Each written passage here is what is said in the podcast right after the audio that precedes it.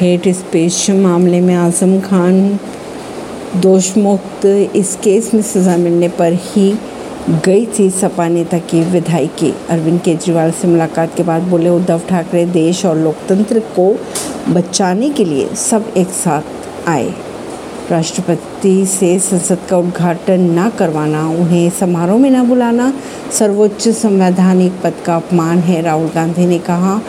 संसद अहंकार की ईटों से नहीं, संवैधानिक मूल्यों से बनता है।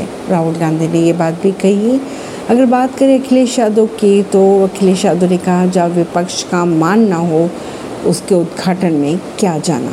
नए संसद के उद्घाटन कार्यक्रम में शामिल होगा शिरोमणि अकाली दल।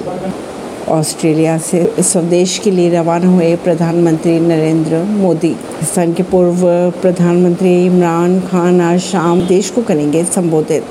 नए संसद के उद्घाटन में जाएँगे या नहीं? कल फैसला ले सकती है के सी आर की पार्टी। अखिलेश यादव ने भी नए संसद भवन के उद्घाटन में शामिल होने से किया इनकार। भाजपा भी बाइकआउट करेगी नए संसद भवन के उद्घाटन में जाने के लिए। अगर बात करिए तेजस्वी यादव की तो संसद भवन के उद्घाटन का बहिष्कार करेगी आरजेडी भी ऐसी खबरों को जानने के लिए जुड़े रहिए जनता श्रेष्ठता पॉडकास्ट से।